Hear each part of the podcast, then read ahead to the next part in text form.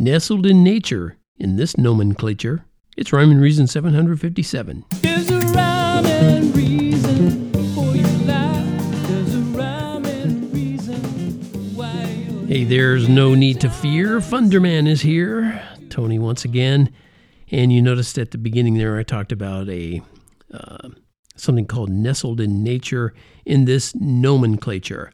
Now, I obviously used that term nomenclature because it comes from the Linnean system of zoological nomenclature. Like the most un- important rule of nomenclature is that the name of a substance should be unambiguous, and that's entirely has nothing to do with why I used it. I used it basically because it rhymed, and that's just the way I work things, okay? Just wanted to start you off in the right direction so you'd know what it all means and you'd be clear and you wouldn't be worried about that. And, and that way you would be able to listen to what I'm going to talk about because I'm going to talk about a social media friend of mine who shares some amazing photography on one of the social media sites. I won't say what it is right now, but just know this that the colors in these pictures, these photographs, they're just so brilliant and high resolution. They basically just jump off the screen. And for me, they just jump right into my brain, literally. Lately, for obvious reasons, many of those pictures are focused on autumn. And one of them that popped up just recently, she called Nestled in Nature. And I'm a huge fan of alliteration, so I added a poem to the photo. And here's the poem that goes with that photo.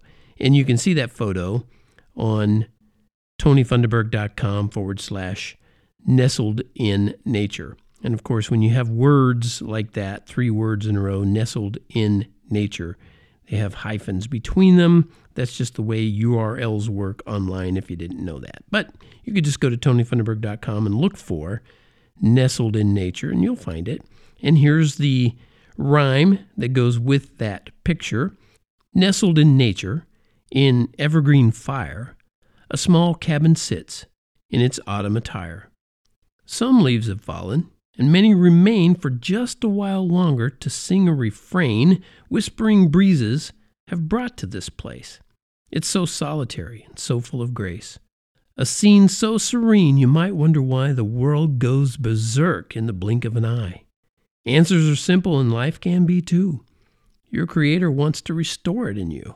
Silence and music, in sync and in tune, reveal His love from this burnished doubloon. Okay, maybe you're not a fan of poetry and maybe alliteration just isn't your thing, doesn't rock your world. That's okay. Okay, the finer things don't find themselves in the hearts and minds and lives of everyone. I understand. But I hope you are a fan of truth because even the colors of autumn shout out the reality of your Creator, and my Creator, and the reality of His love for you and me. But sadly, most people care about God's love just about as much as they care about autumn leaves, just something to be raked or burned away. And ironically, that leads to a terrible fall much longer than fall.